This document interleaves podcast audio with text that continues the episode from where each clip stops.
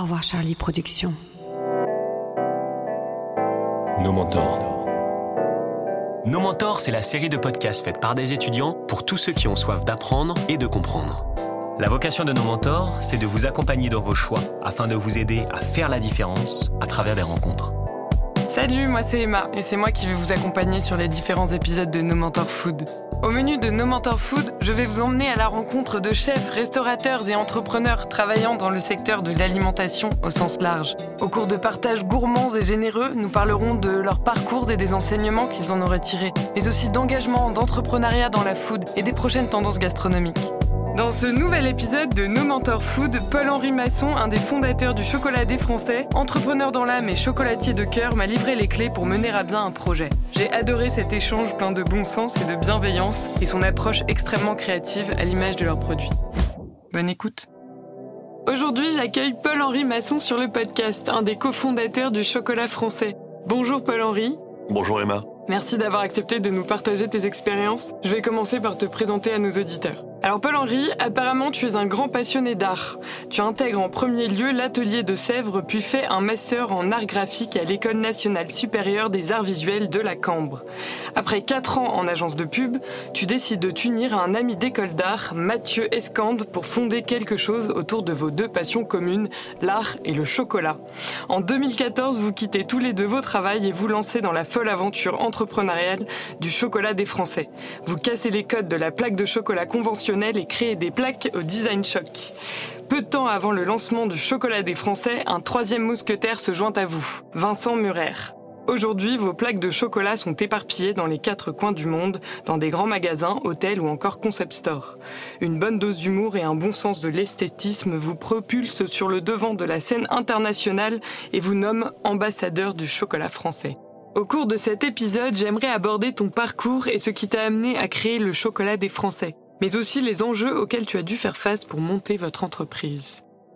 Alors pour commencer, est-ce que tu pourrais me parler de ton repas préféré, ton repas idéal? Mon repas préféré, ah, c'est, une très bonne question. Euh, je vais faire classique. Je trouve qu'une euh, une très bonne saucisse et une très bonne purée, euh, il n'y a rien de mieux. Et après une petite mousse au chocolat pour pour terminer en dessert. Hmm. Et c'est le repas parfait. Et tu cuisines? Je cuisine très mal. Euh, par contre, j'adore faire le dressage des plats. Donc ma, femme est une très bonne cuisinière et euh, je fais son commis. commis et dressage de plats. Et tu fais un peu de pâtisserie? Euh, non, je suis très mauvais en pâtisserie. J'adore manger des gâteaux, mais malheureusement, j'ai jamais été bon là-dedans. C'est assez terrible d'ailleurs. Donc tu aimes les produits bruts? Exactement. Parlons un peu de ton parcours. Si tu devais utiliser deux, trois mots-clés pour résumer toutes tes expériences et ce que tu en as retiré, lesquels choisirais-tu? Ça peut être un peu comme un mantra. Ouais, bien sûr. Euh, je pense que le mot vraiment qui me, qui me guide et qui, je pense, nous guide aussi, euh, Vincent, Mathieu et moi, c'est la créativité. Euh, tout ce qu'on fait, dans tout, ce qu'on a fait avant et au chocolat français, on essaie d'être créatif. Alors, on essaie d'être créatif dans la façon d'aborder euh, les recettes, le produit, dans la façon de créer les packaging, mais aussi dans la façon de distribuer euh, notre marque. Euh, on peut aussi être créatif dans la façon d'aborder des clients. Il y a plein de façons d'être créatif, euh, quel que soit ton poste, en, en finance, en commercial, euh, en direction artistique. Donc, c'est vraiment le, le mot qui, je pense, m'a vraiment guidé ces dernières années. Qu'est-ce qui stimule cette créativité? Tout, c'est les rencontres, les expositions, les livres, les films. Ça peut être euh, plein plein de choses. La créativité est partout et puis tout le monde, euh, je pense, peut être créatif. Euh, tout le monde peut avoir des idées. Et nous, on met vachement ça en, avant au chocolat français. Tout le monde peut apporter cette petite pierre à l'édifice et sortir un peu de sa zone de confort. Et, et, deuxième mot, je pense que c'est la résilience. je pense qu'en entrepreneuriat, on est obligé d'être résilient euh, parce que je pense que tout le monde le dit, c'est vraiment les montagnes russes. Euh, tous les jours, il y a au moins une bonne nouvelle et une très mauvaise nouvelle, ou une très bonne nouvelle et une très mauvaise nouvelle. Et donc, il faut rien lâcher, il faut s'accrocher, il faut rebondir et comprendre que voilà, c'est euh, la vie entrepreneuriale est pas un long fleuve tranquille. Il y a forcément des échecs, des réussites, et donc il faut s'accrocher. C'est drôle parce que s'il y a un mot qui revient dans tous les entrepreneurs que j'ai interviewés, c'est vraiment la résilience. Ouais, ouais, bah oui, ça, ça m'étonne pas. C'est, tout le monde est d'accord. Bah non, non, c'est. Et c'est aussi ça l'avantage d'avoir des associés, euh, c'est qu'on peut se, un petit peu se, serrer les coudes, se reposer sur, euh, sur les autres, et ça permet de tenir le coup. Mhm. Et justement, euh, Est-ce que tu aurais pu, toi, te lancer dans, une, dans, une, dans un chemin entrepreneurial tout seul euh, je ne sais pas. C'est vrai que moi, j'ai toujours vu ça euh, avec un associé. Euh, je pense que si j'avais pas trouvé de bons associés, j'aurais peut-être lancé quelque chose tout seul. Mais à un moment ou à un autre, je pense que j'aurais cherché quelqu'un, des compétences pour euh, à minima me rejoindre en, cours d'aventure. Je pense que c'est super important. Après, c'est une question de personnalité, mais c'est vrai que nous, le, côté complémentaire euh, et l'échange, je trouve que c'est vraiment primordial. Après, voilà, il y a, y a, très beau succès d'entrepreneurs solo, mais c'était pas notre volonté. Ok. Alors, est-ce que tu peux nous raconter rapidement euh, ton parcours de tes études à la création du chocolat? Oui. Euh, moi, j'ai fait, du coup, il y a. J'ai 36 ans aujourd'hui, donc j'ai fait un, un bac ES à l'époque. Et euh, ensuite, j'ai fait une école de préparation au concours des écoles d'art. Alors, c'est une sorte de prépa, mais qui n'en est pas vraiment une euh, non plus, hein, comparé aux écoles de commerce. C'est beaucoup plus euh, libre, on va dire. donc, école qui s'appelle les Ateliers de Sèvres. j'ai fait deux ans là-bas parce que la première année, j'avais pas eu l'école que je voulais. Je voulais absolument avoir les Arts Déco de Paris ou la Cambre à Bruxelles. Donc, j'ai retenté une année. J'ai toujours pas eu les Arts Déco d'ailleurs. mais j'ai eu la Cambre, donc j'étais très content. Et donc, la Cambre, c'est l'école nationale supérieure des arts visuels de la, de Bruxelles. Et donc c'est une école d'art euh, pluridisciplinaire où tu peux étudier l'architecture, le graphisme, euh, la céramique, la peinture. Donc j'ai fait 5 ans en design graphique là-bas. Et ensuite, moi je comptais travailler dans un studio qui travaille pour des théâtres, des assos culturels.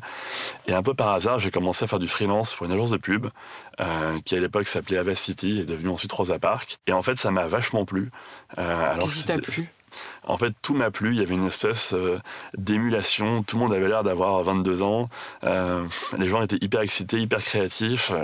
tout le monde travaillait comme des fous. Et il y avait un côté hyper électrique qui, m'a vachement accroché. Qui te stimulait Qui me stimulait. Moi, je, je connaissais vraiment rien à la pub. Et au final, je suis resté 4 ans. Et j'ai découvert plein de trucs. J'ai appris plein, plein de choses. Euh, notamment avec mes, euh, mes DC, donc directeur de création de l'époque, euh, Gilles Fichtebert et Jean-François Sacco. on a appris plein de choses, mais au bout de quatre ans, c'est vrai que je ce petit, enfin, cette envie d'entreprendre euh, m'avait un petit peu rattrapé. Euh, moi, là-bas, je comptais plutôt euh, créer une agence ou un studio dans quelques années. Donc, tu avais déjà en tête le fait de te lancer Oui, absolument. Pas du tout dans, enfin, de te lancer dans quelque chose. Pas du tout dans le chocolat, mais je, savais que je voulais monter un projet à terme. Et, et voilà, en, discutant avec Mathieu, qui est un, un copain de, de, longue date, on a, on a commencé à réfléchir à des idées. Et le chocolat est, vite arrivé. Et donc, tu as fait une formation euh, dans le chocolat ou pas du tout? Non, le chocolat, on a on a tout appris en fait sur le tas euh, auprès de au gré de, nos rencontres. En fait, euh, Mathieu et moi, on était on adorait le chocolat, on était très gourmands, mais on était des amateurs. Hein, comme voilà, certains peuvent adorer l'histoire de l'art, par exemple, et l'art sans travailler dans dans ce domaine. donc, on a commencé à aller au salon du chocolat, rencontrer des chocolatiers, euh, et, c'est vraiment à leur contact qu'on a appris les choses, on a acheté des livres aussi, mais c'est vrai qu'on n'avait pas de savoir-faire technique, et c'est pour ça qu'on a fait le choix, avec le chocolat français, de s'associer du coup avec différents euh, chocolatiers un petit peu partout en France, euh, pour bénéficier de leur savoir-faire, de leur expérience assez incroyable. Et quand tu étais petit, tu voulais faire quoi?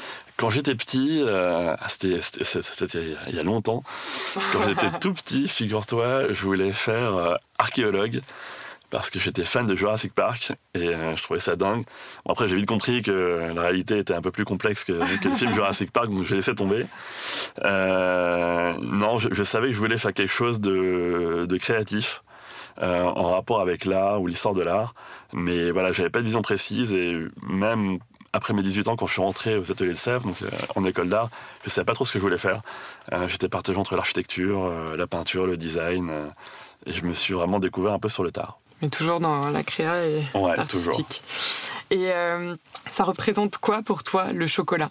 D'où te vient cette passion pour le chocolat? Le chocolat, c'est euh, un produit euh, qui je trouve est incroyable parce que c'est un des rares produits que quasiment tout le monde aime. si on vous offre une boîte de chocolat, jamais vous la mettrez à la poubelle, jamais vous la laisserez dans un tiroir. Vous allez soit la manger, soit l'offrir à, un de vos copains qui, qui adore ça. Donc le chocolat, c'est vraiment du plaisir, c'est de la générosité, et puis il y a un, il y a un rapport au, cadeau. c'est vraiment quelque chose qu'on a plaisir à offrir. Euh, voilà, je trouve que c'est un produit vraiment magnifique. Et puis c'est une matière qui est, euh, lorsqu'elle est fondue, qui est, qui est, magique, qui est un peu, un peu sensuelle, euh, qui est hyper aromatique. C'est quelque chose d'assez fou. Et c'est pour ça que nous, on était partis sur la tablette de chocolat parce que c'est le produit le plus brut en matière de chocolat. Et, on trouve que c'est un, un, produit vraiment magique. Après, je peux pas te dire comment ça m'est venu. On en a toujours mangé avec Mathieu. Euh, quand on avait 19 ans, on était étudiant, on testait un petit peu toutes les marques de chocolat à l'époque. On achetait beaucoup de tablettes. Euh, et, voilà. Ça vient peut-être de mon père qui mangeait une tablette de crunch tous les soirs. je ne saurais pas dire. On est quand même à un niveau au-dessus du crunch. Hein. clairement, clairement, clairement. Alors maintenant parlons un peu du coup de ton aventure folle du chocolat des Français. Est-ce que tu peux nous expliquer euh, concrètement le concept du chocolat des Français? Et euh, pourquoi il est meilleur qu'un autre chocolat et qu'est-ce qui le différencie des autres chocolats? Ouais, euh, l'idée du chocolat français, c'était euh, vraiment de dépoussiérer l'univers du chocolat traditionnel. Donc clairement, notre concept, c'est de proposer des chocolats qui soient 100% naturels et bio, avec le meilleur sourcing possible, évidemment fabriqués en France. Et à ça, en fait, on va faire appel à des centaines d'artistes différents qui peuvent venir du street art, de la bande dessinée, du design, pour imaginer tous les écrans avec l'idée de faire de chaque chocolat une petite œuvre d'art qu'on aura envie euh, de collectionner, évidemment de dévorer. Mais du coup, est-ce qu'on a envie de l'ouvrir? Alors il y a forcément des gens. Qui... Je sais que chez, chez, mes parents, par exemple, euh, il y en a une qui n'a jamais été ouverte et qui est en déco. Ah. et euh, parce que des fois elles sont tellement belles que t'as pas. Et oui, alors ça, nous on est on, est content quand, quand nos clients hésitent un petit peu à, déchirer le packaging, mais le but c'est quand même de le faire. Donc il faut dire à tes parents de la manger cette tablette. je vais la C'est quand même la finalité. Et après, euh, pourquoi il est meilleur? Je ne sais pas. Nous on fait le on fait le chocolat qu'on qu'on aime, qu'on aurait adoré acheter, offrir. On met euh, tout notre cœur dedans, on essaye d'avoir un sourcing hyper exigeant. Et surtout, comme je te disais tout à l'heure, on va vraiment chercher euh, des chocolatiers qui ont une expérience incroyable euh, dans leur domaine. On en a un, par exemple, qui a ses propres plantations de fèves en Équateur. voilà, on, met tout notre amour. Après, moi, j'aime pas me comparer. Donc, j'invite tout le monde à, goûter et à, se faire son avis. Et qu'est-ce qui fait la force de votre marque? C'est le fait que vous ayez réussi à allier justement ce côté artistique au chocolat Oui, je, pense que c'est plusieurs choses. Euh, clairement, les, euh, les, euh, nos clients viennent nous voir la première fois parce qu'ils ont été séduits par cette dimension créative, un petit peu artistique. Il y a un côté très design sur la tablette de chocolat qui fait que ça, ça ressort très vite. je pense qu'ils sont aussi sensibles au fait que on met en, valeur euh, le, savoir-faire français en matière de chocolat. C'est vrai qu'on parle beaucoup de chocolat belge, de chocolat suisse, et peu de chocolat français, alors qu'au final, aujourd'hui, les meilleurs artisans sont vraiment en France. Si vous allez au centre du chocolat euh, et vous regardez les, euh, les, prix internationaux dans le monde, donc c'est les International Chocolate Awards, il y a une majorité de marques françaises. Et c'est vrai que voilà, si vous allez dans n'importe quel magasin, on, ces, marques françaises sont, très peu visibles. Donc voilà, on a voulu mettre ça en avant. Je pense que ça, ça parle aux gens. Et puis après, euh, voilà, on est, euh, on est vraiment dans une idée de faire un, produit aussi beau que bon. Euh, et je pense que c'est vraiment quelque chose dans l'air du temps. Donc au tout début de votre aventure, euh, comment vous faites pour vous faire euh, remarquer? Comment vous faites euh, pour, pour, vous lancer dans cette aventure? Parce que j'imagine que ça n'a pas été facile tout de suite. C'est pas évident, ça, prend toujours du temps de, monter un projet. nous, on, est resté à l'époque un an et demi chez mes parents, qui ont été très sympas de, nous accueillir. En fait, on a mis à peu près voilà, 8 mois à développer nos premières tablettes euh, avec un super chocolatier euh, en Ile-de-France. Comment vous l'avez trouvé, lui? On l'a rencontré. Euh, en fait, on est allé au centre du chocolat et en parlant avec des chocolatiers, trois, quatre chocolatiers nous ont redirigés vers cette chocolaterie et on l'a rencontré comme ça et on a eu un, coup de cœur amical et professionnel qui, a été génial. Mais du coup, voilà, à l'époque, on n'avait pas encore lancé nos produits. On était en, en août 2014 et euh, voilà, pour la petite histoire, moi, j'avais pas encore le permis de conduire. Et je voulais absolument le passer avant 30 ans parce que je me suis dit que c'était maintenant ou jamais. Et en, passant le code, enfin, en allant au cours de code, je remarque une personne qui avait l'air de ne pas avoir 16 ans, euh, comme tous les autres. Donc, forcément, on sympathise. Euh, cette personne me dit qu'elle travaille au salon du chocolat. Donc mes, yeux commencent un petit peu à briller. Et je me dis qu'il y a un truc à faire. Et on discute un petit peu. Et elle me dit écoute ta marque est sympa. Propose-nous un, concept rigolo et on t'offre un stand Donc on se dit, mais c'est incroyable. Du coup, je rentre avec Mathieu et Vincent, on se creuse un petit peu la tête, et on a eu du coup l'idée de faire une expo de tablettes de chocolat originales et uniques. Mhm. Donc à savoir, en fait, on a produit des, tablettes de chocolat avec un packaging tout blanc, et on a invité une cinquantaine d'artistes à dessiner directement dessus, à l'aquarelle, au pastel, au crayon. Et du coup, on a fait cette expo au Salon du Chocolat. Euh, on a eu le stand gratuitement. Ça a eu un petit succès euh, sur Instagram. On a eu beaucoup de chance. Et on a comme ça été repéré par euh, le Concept Store Colette à l'époque, qui est un magasin très, très, célèbre, et la Grande Épicerie de Paris. Et après, ça a fait boule de neige et, et voilà. Donc quand même un énorme coup de chance. énorme coup de chance, il faut... Une rencontre qui t'a bien aidé. Il faut beaucoup de chance d'entrepreneuriat et il faut aussi savoir la, saisir. Totalement. Et donc, comment tu trouves déjà ces artistes-là au début? Alors en fait, euh, moi comme j'ai fait une école d'art et Mathieu aussi, Mathieu lui avait fait les arts déco, puis, puis Sciences Po après, euh, on avait, euh, on a toujours beaucoup d'amis qui sont devenus illustrateurs, artistes, auteurs de bande dessinée.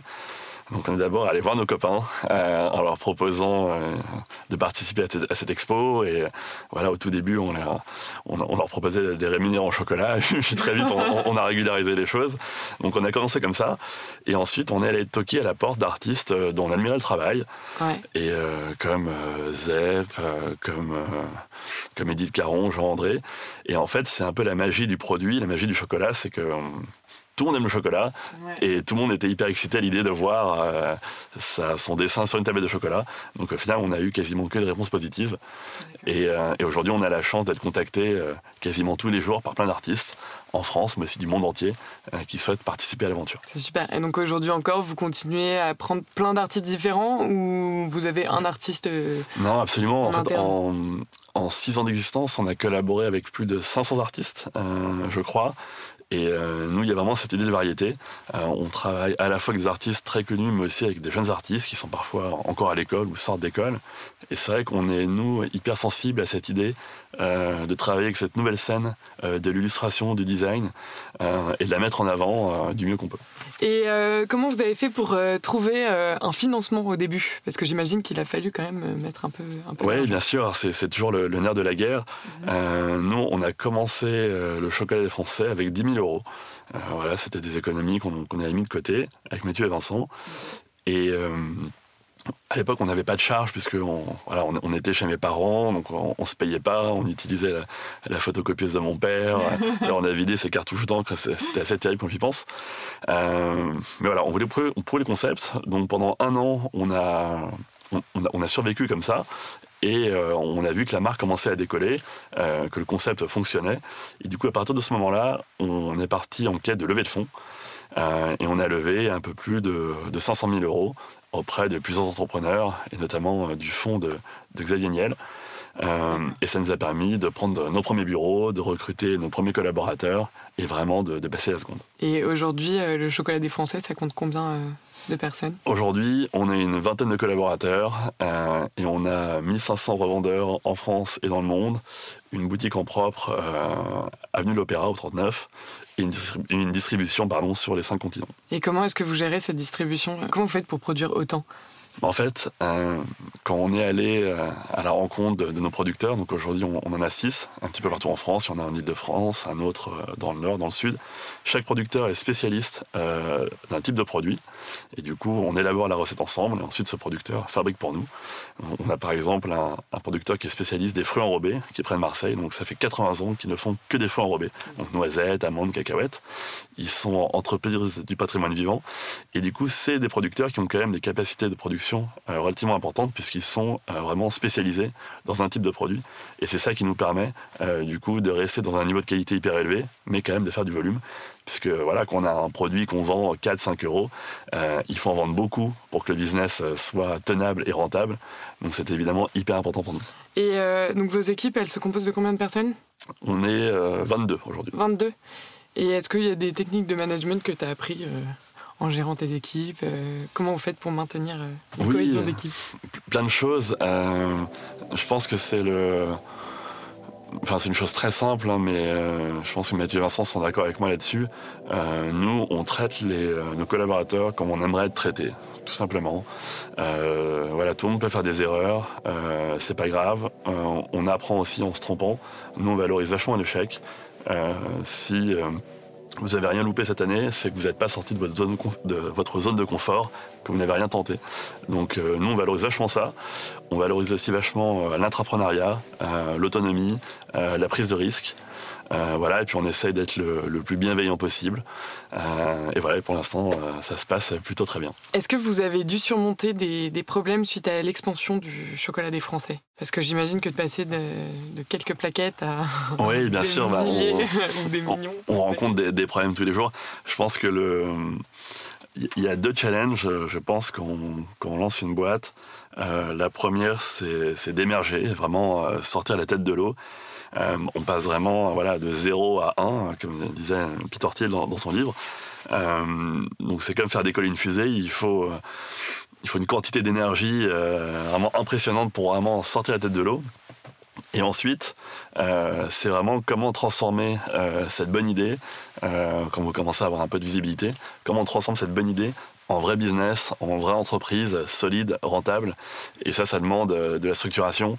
Euh, ça demande aussi d'apprendre à déléguer, euh, d'arrêter de tout gérer, de, d'arrêter de, de, toucher à tout.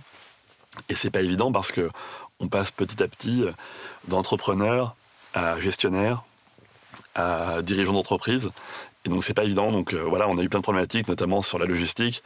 Euh, pendant deux ans, on faisait tous les cartons nous-mêmes, on allait livrer nous-mêmes, euh, on mettait ça dans un chariot, on, allait à la poste, on livrait parfois même en, en autolive à l'époque. Et maintenant, on travaille avec un gros centre logistique euh, qui gère tout pour nous. Et forcément, c'est compliqué parce que quand on gère tout nous-mêmes, chaque erreur est de notre fait. Ouais. Et donc on l'assume. Et voilà, il faut apprendre à déléguer. Et c'est, je pense, la, la chose un peu la, la plus complexe. Et justement, comment vous vous répartissez les rôles euh, entre associés? Ah oui, alors on a la chance d'être vraiment hyper complémentaires. Euh, moi, je m'occupe de la direction artistique, de la communication et du digital. Euh, Mathieu, Mathieu Escorn, lui, gère toute la partie commerciale et partenariat. Et Vincent Murer, mon troisième associé, lui gère la finance, euh, la, logistique, donc les opérations, et aussi l'export. Euh, donc ça fait beaucoup de choses. Et enfin, tout ce qui est euh, développement de recettes, on le fait de manière collégiale avec Mathieu. Okay. Donc on goûte beaucoup de, beaucoup de produits tous les jours et on fait les présélections ensemble et ensuite on fait valider par toute l'équipe, évidemment. Ok, mais c'est super parce que vous êtes tous les trois complètement complémentaires. Ouais, ouais, c'est vrai que je pense que c'est vraiment notre force et c'est notre chance puisque c'est très compliqué de trouver des, des bons associés. Et nous on a eu la chance vraiment de d'avoir vraiment un coup de foudre voilà au-delà du côté amical vraiment professionnel euh, qui nous permet d'être hyper soudés. Et euh, comment comment est-ce que vous aviez euh, rencontré Vincent du coup?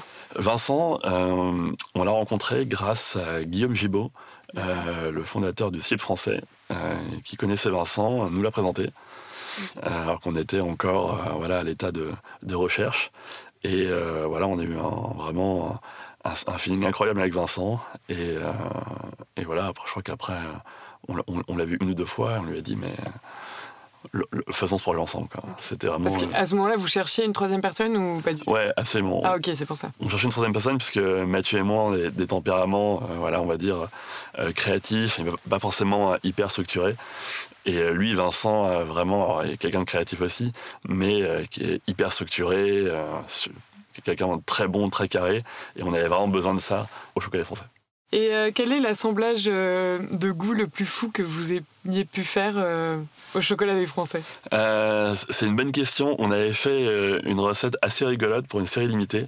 il y a quelques années, on avait fait un, un chocolat noir 75% avec des éclats de sucre pétillant. Et du coup, le chocolat pétillait dans la bouche. C'était assez rigolo. Après, certaines personnes étaient tellement surprises qu'elles pensaient qu'il y avait un, souci. Euh, donc, c'est resté une série limitée, mais, c'était assez marrant. Et sinon, alors, c'est pas un, assemblage en, tant que tel, mais on est super fiers d'avoir sorti il y a quelques mois une, la première tablette de chocolat euh, 100% fève française. On a trouvé un, un micro-producteur en Guyane euh, qui relance peu à peu la culture du cacaoyer donc sur le territoire français. Ouais, ouais. Et donc c'était voilà, c'était une première première mondiale, première tablette française 100% et bio. Et on était hyper fiers de ça. Et elle était aussi bonne que toutes les autres. Elle était, elle était hyper bonne parce qu'elle était très particulière. C'était vraiment des fèves très rares. Donc il y avait des notes hyper grillées et un côté presque chocolat chaud au niveau de la, texture qui était vraiment folle.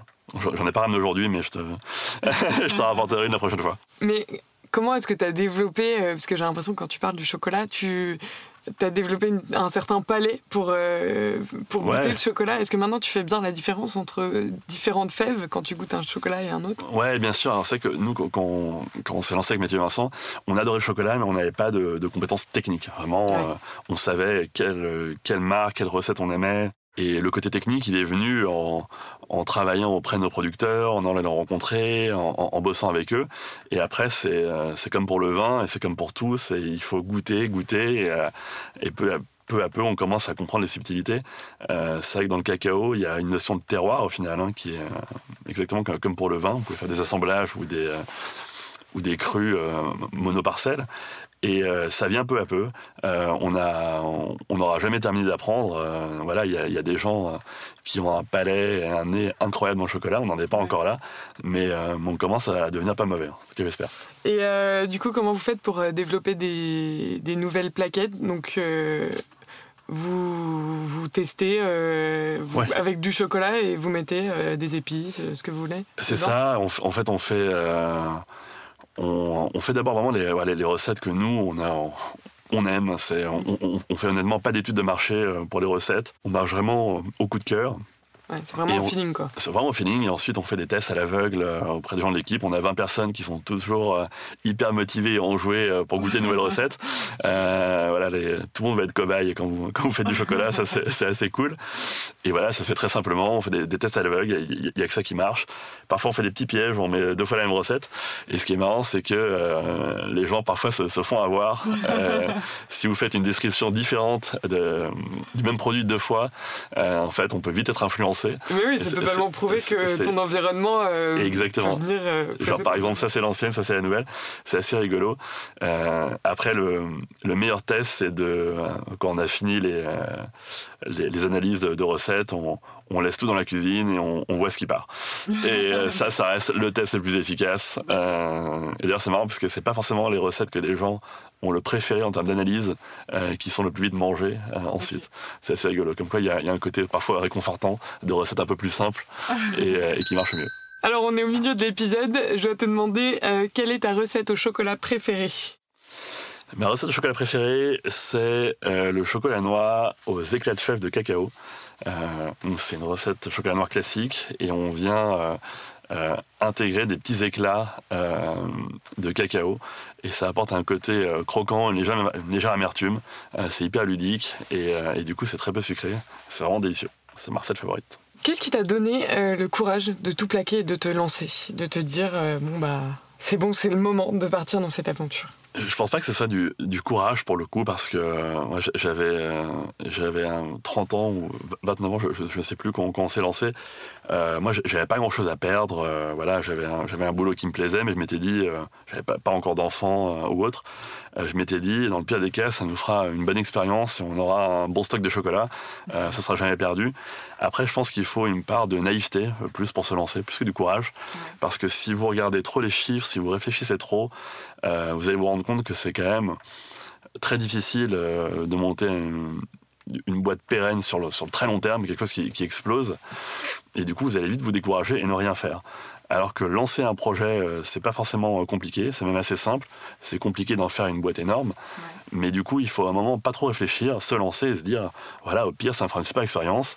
Euh, ça fera trois lignes très cool dans mon CV mmh. et un truc sympa à raconter en entretien. Non, on s'est toujours dit ça. Et je me suis toujours dit, bah, dans le pire des cas, je retournerai travailler dans la pub et j'aurai une histoire sympa à raconter qui changera des, des profils de mes trois autres concurrents pour l'entretien. Voilà. Il faut juste pas avoir peur. Mais du coup, vous avez quand même créé un, business plan avant de vous lancer pour être sûr que, enfin, pour avoir une idée quand même euh, que, que, ça marche. Très honnêtement, euh, non, le business plan, on l'a fait après le lancement. Ok. Euh, en fait, nous, on avait l'intime conviction que une tablette de chocolat super bonne, bio, avec des super ingrédients, dans un emballage imaginé par un artiste, c'est un truc que les gens achèteraient. En tout cas, moi je l'achèterais, j'ai l'impression que mes copains l'achèteraient aussi. on s'est dit du coup, tentons-le, voilà, ça coûte pas grand-chose d'essayer de, créer ça. Et quand on a vu que ça commençait à prendre, là on a fait un business plan. parce qu'il fallait se structurer. Mais à un moment, voilà, il faut faire l'expérience du produit. Nous, on, on, a fait nos prototypes, on est allé dans la rue, on a essayé de les vendre. dans la rue Ouais, dans la rue. on était en plein mois de juillet parce qu'on avait pris du retard dans nos, dans nos prototypes et on s'est dit, bah, on va essayer de les vendre dans la rue. Parce que ça, c'est pour moi mieux que n'importe quel business plan. C'est que si vous arrivez à vendre votre, produit dans la rue en plein cagnard au mois de juillet, euh, on peut imaginer que dans un grand magasin, euh, à Noël, ça, ça marchera. C'est légal ou pas? On a le droit de faire ça C'est pas tout à fait légal.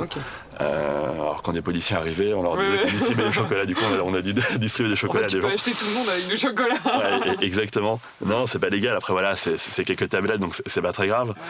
Mais c'est le meilleur test. Et d'ailleurs, c'est une vraie leçon d'humilité aussi, hein, parce que vous vous rendez compte que le monde ne vous attend pas.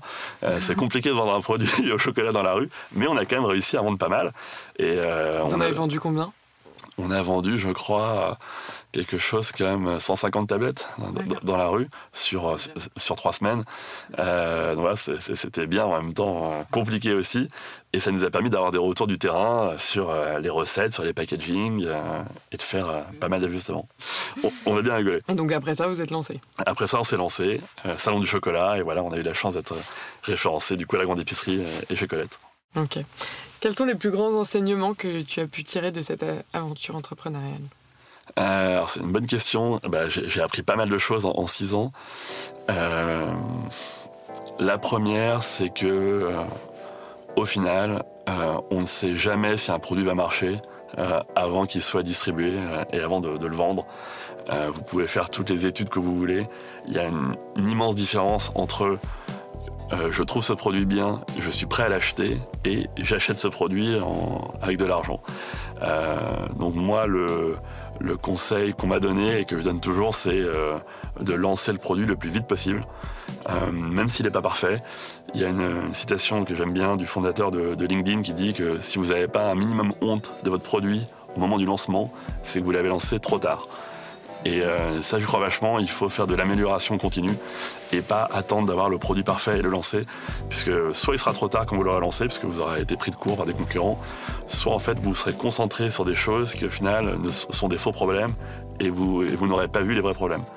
Euh, donc ça, c'est la première chose. Et ensuite, enseignement, c'est euh, l'importance de, l'équipe. Euh, le recrutement des bonnes personnes, c'est probablement la chose la plus importante, euh, puisque c'est ces personnes, cette équipe qui va vous porter, qui va porter le, le projet. On peut rien faire de grand à trois. Il faut être, il faut être plus nombreux.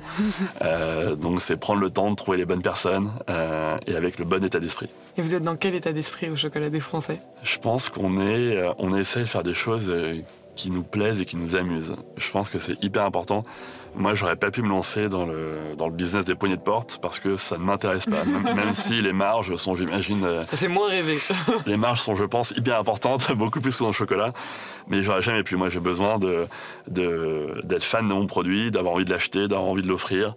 Euh, là, je suis venu avec du chocolat et ça me fait trop plaisir, voilà, de, de l'apporter. Je pense que c'est super important. Après, voilà, il y a, y, a, y a des entrepreneurs qui, eux, euh, sont ce que j'appelle vraiment les entrepreneurs nés qui peuvent se lancer dans n'importe quel produit parce que tout intéresse. Ouais. Euh, moi, c'était pas mon cas et je pense que l'équipe est vraiment dans cet état d'esprit.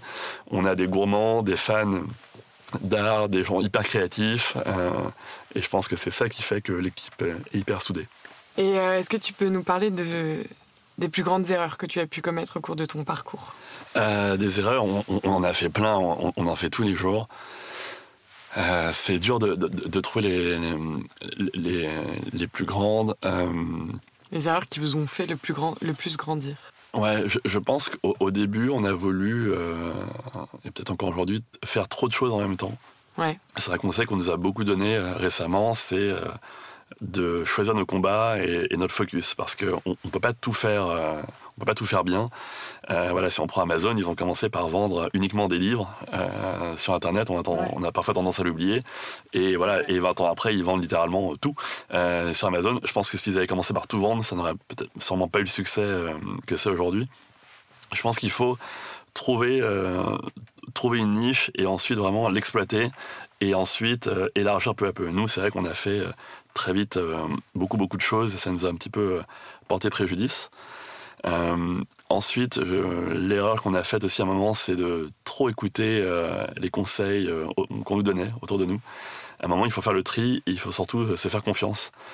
si au fond, au fond de vous, vous sentez que qu'il faut faire une chose d'une certaine façon, même si euh, cinq personnes vous disent l'inverse, ben, faut peut-être le faire. Parce que c'est vous qui connaissez votre produit, c'est vous qui connaissez votre marché. Et euh, donc voilà, faut pas trop se laisser influencer. Nous, on, l'a fait quelques fois et ça nous a vraiment porté préjudice. Voilà. Alors, euh, bon, bah, on est en pleine crise sanitaire, donc parlons-en un tout petit peu. quel impact cela a eu sur votre travail? 2020 euh, a été une année forcément euh, compliquée. Euh, nous, c'est vrai que le, dans le monde de l'agroalimentaire, les comment dire les, les gens étaient plus ou moins impactés. nous, on a fait le choix de ne pas être distribué en grande distribution. parce que c'est pas dans notre, dans stratégie. On est vraiment dans un, dans un environnement cadeau et, premium. Donc on est dans les grands magasins, les boutiques de musées, les hôtels de luxe, etc. Donc forcément, il y, a eu un, bon coup d'arrêt en, 2020 euh, qui a été un petit peu compliqué à gérer. Mais c'est vrai que ça s'est quand même aussi beaucoup reporté sur le e-commerce. Euh, ça, c'était vraiment un phénomène mondial. Hein. Je pense que euh, le monde entier a gagné 10 ans sur, sur, le e-commerce. Donc ça, c'était assez fou. il a fallu se restructurer, il a fallu, comment dire, changer un petit peu la stratégie sur le court moyen terme au final, on s'en sort bien. Euh, voilà, je pense que pour les restaurateurs, c'est typiquement beaucoup plus compliqué. donc, euh, donc, on se plaint pas, mais voilà, ça a été. Euh, il a fallu faire preuve de souplesse et d'activité. Et je pense que c'est une super expérience et qu'on a appris vraiment beaucoup de choses en un an. Et c'est aussi, moi je dis toujours, c'est l'illustration du fameux on ne sait jamais. par exemple, bon, on devrait signer ce contrat. enfin, on sait jamais, à moins qu'il y ait un, un tsunami, et eh ben, ben, ça peut arriver. Voilà, on ne sait jamais, peut, peut arriver. Prévoir, quoi. Exactement, donc faut faire attention, euh, il faut être prudent. Euh, et, je pense que c'est l'enseignement voilà, qu'on retire de, 2020. En gros, vous avez euh, vendu le plus en ligne ou en boutique? C'est vraiment le e-commerce qui a explosé Ouais, nous, le, voilà, en 2020, le e-commerce a vraiment explosé parce que malheureusement, nous, on a une bonne partie de nos points de vente qui ont dû fermer plusieurs mois l'année dernière. Par exemple, toutes les boutiques de musées, euh, les aéroports, les hôtels. Donc, c'est forcément un peu compliqué, mais le e-commerce a, pris le relais. Et aussi tout ce qui est cadeaux d'entreprise. Euh, voilà, on, fait pas mal de, personnalisation et de cadeaux pour les marques à Noël, à Pâques. Et ça, ça a explosé en 2020-2021. Donc voilà, l'un dans l'autre, euh, on se retrouve. On est, on, est plutôt chanceux. Sans vraiment un besoin de faire plaisir dans ces temps. Bah oui, exactement. En plus, rien que le, télétravail a un petit peu euh, amoindri euh, les liens qui peuvent, avoir, peuvent exister dans, entre les équipes. C'est beaucoup plus froid. Donc c'est vrai que je pense que pas mal de, de, boîtes avaient envie un petit peu de chouchouter leurs collaborateurs et ils ont fait appel à nous et donc on était évidemment ravis. Et par curiosité, euh, quel, euh, quel pays euh, vous a le plus acheté de chocolat en 2020 Quel pays? Donc en dehors de la France C'est le Japon. Les, les, Japonais sont de plus en plus consommateurs de chocolat. Je savais pas, c'est curieux. Ouais, ça, ça explose depuis quelques années ils adorent la France et ils adorent tout ce qui est créatif, coloré, euh, créatif, voilà, mignon et, et kawaii, comme ils disent. Du coup, c'est vrai qu'on a la chance de cocher un petit peu toutes les cases euh, pour ces pays. Donc, on est distribué depuis 5 ans au Japon et ça marche vraiment de plus en plus fort. Et, euh, et, voilà, et ça continue cette année. Génial. Alors, euh, pour finir, est-ce que tu pourrais me parler de cours en ligne ou de livres qui t'ont aidé au cours de ton parcours? Oui, alors moi, c'est vrai que je suis pas très cours en ligne, j'en ai jamais fait, euh, malheureusement. Euh, les livres, pour le coup, j'en ai lu pas mal. J'en ai cité un livre qui n'est pas du tout un, livre d'entrepreneur, c'est un livre beaucoup plus généraliste, ça s'appelle J'avoue que j'ai vécu de Pablo Neruda. Alors c'est un poète chilien, donc on ne sait pas du tout la, bio d'Elon Musk. Euh, c'est un type qui a, il a été prix Nobel de littérature, il a écrit des, livres incroyables et il a été consul pendant, plusieurs années. Donc il a vécu au Sri Lanka, en France, en Inde, au Mali je crois. Euh, il, a fait le tour du monde plusieurs fois et c'est un type qui a une vie euh, hyper inspirante. Il a fait des millions de choses, il a eu un impact incroyable sur son pays et sur le monde. Et c'est un livre, du coup, qui, moi, m'a toujours donné envie de faire plein de choses et de me dire, mais euh, juste ne reste pas chez toi, fais des trucs, essaye de, de faire des projets, de rencontrer un maximum de gens parce que, parce que la vie est courte. Mm-hmm. Et je trouve le titre euh, vraiment magnifique. J'avoue que j'ai vécu. Euh, ça, ça en dit long sur, enfin, sur la vie vraiment riche qu'il a pu avoir. donc c'est un bouquin que, que, je conseille à tous. Moi, je l'ai lu il y, a, il y, a, longtemps, je l'ai relu récemment. Euh, livre magnifique. Et sinon, un peu plus classique, il y a le bouquin From Zero to One de Peter Thiel, mm-hmm. qui est le cofondateur de PayPal et qui explique voilà comment on, comment qu'on crée une boîte, on doit passer de zéro à rien, de, de rien à tout. Et, euh, et c'est super inspirant. Alors, c'est des, des, des, échelles incroyables, évidemment, parce qu'il il, a monté une des, des, boîtes les plus folles de ces 30 euh, dernières années. Mais euh, c'est super inspirant, et voilà, qui, qui, peut le plus, peut le moins. Euh, donc, je conseille ce livre à, à, tout le monde. Il existe en anglais aussi en français. Génial, on ira voir ça. Alors, pour toi, qu'est-ce qu'un mentor Et en as-tu déjà eu Et es-tu le mentor de quelqu'un? Oui, alors nous, on, on, a eu, on a eu, on a de nombreux mentors. Euh, donc c'est des gens qui euh, sont pour la plupart euh, des entrepreneurs à succès ou des, dirigeants de grands groupes. pour moi, un mentor, c'est quelqu'un qui ne donne pas de conseils, mais qui pose les bonnes questions. Et c'est vraiment hyper différent. nous, nos mentors nous disent souvent ça, c'est moi je suis pas là pour vous donner les réponses, je suis pas là pour vous donner les solutions, je suis là pour vous poser des questions et vous faire réfléchir. Euh, alors évidemment, parfois il y a une réponse sous-entendue quand on pose une question, mais mais voilà, c'est un truc qu'on a qu'on a beaucoup fait. On s'est inscrit notamment, par exemple, on est lauréat du réseau entreprendre, euh, de Raise, euh, du Mouji, et on a on a du coup rencontré des mentors assez super, notamment bah, un des fondateurs euh, d'Easy Peasy, un ancien dirigeant, dirigeant de la maison du chocolat et autres. C'est vraiment des, des, des, profils assez super. Et alors nous, on ne mentor euh, encore personne. Je pense qu'on est, on est un petit peu jeune euh, pour ça. Mhm. Et, mais je serais ravi de le faire plus tard si voilà, mon, mon expérience peut, peut être utile à quelqu'un. je pense que c'est quelque chose de, de top et d'hyper valorisant, à la fois pour la personne mentorée, mais, mais aussi pour le, pour le mentor. Parce qu'au final, on, on, apprend, je pense, autant en échangeant avec quelqu'un de plus jeune que voilà exactement. Pour finir, est-ce que tu aurais une personne en particulier à me recommander pour euh, ce podcast qui serait une personne très intéressante à interviewer? Euh, j'ai plein de personnes euh, à te proposer. il y a les fondateurs de, par exemple, Maison Sassy, qui est une euh, super marque de cidre qui euh, casse un peu tous les codes euh, du cidre aujourd'hui. Que, ouais, je vois très bien. Voilà, que tu connais bien. Euh, il y a aussi Alexis Galambert qui a créé la Fabrique Cookies, qui est une super marque de cookies artisanaux qui est, qui est vraiment en train d'exploser. Euh, ils ont pas mal de boutiques et ils sont, ils ont aussi un gros réseau de distribution. Ça, ça cartonne. Euh, il y a aussi enfin, je terminerai avec les Niçois. Euh, ils ont créé plusieurs restaurants et une marque d'épicerie fine euh, qui cartonne tout chez Monoprix. Et euh, c'est des gens hyper créatifs, hyper drôles. voilà, tu peux inviter les trois. Ça marche. Pour finir, dans quel genre de recette utiliserais-tu tes plaquettes? Ah, bah écoute, euh, on l'a fait plusieurs fois, donc je peux te dire, la, mousse au chocolat des Français est juste euh, dingue. Grand fan de mousse au chocolat. Ouais, ouais clairement. et ensuite, on a fait pas mal de tests avec des cookies, euh, bah, notamment avec la fabrique cookies, et ça marche aussi super bien. Un petit cookie bien moelleux qui sort du four avec un chocolat noir 71%, c'est juste parfait. Génial. Et vous faites beaucoup de collabs avec des marques?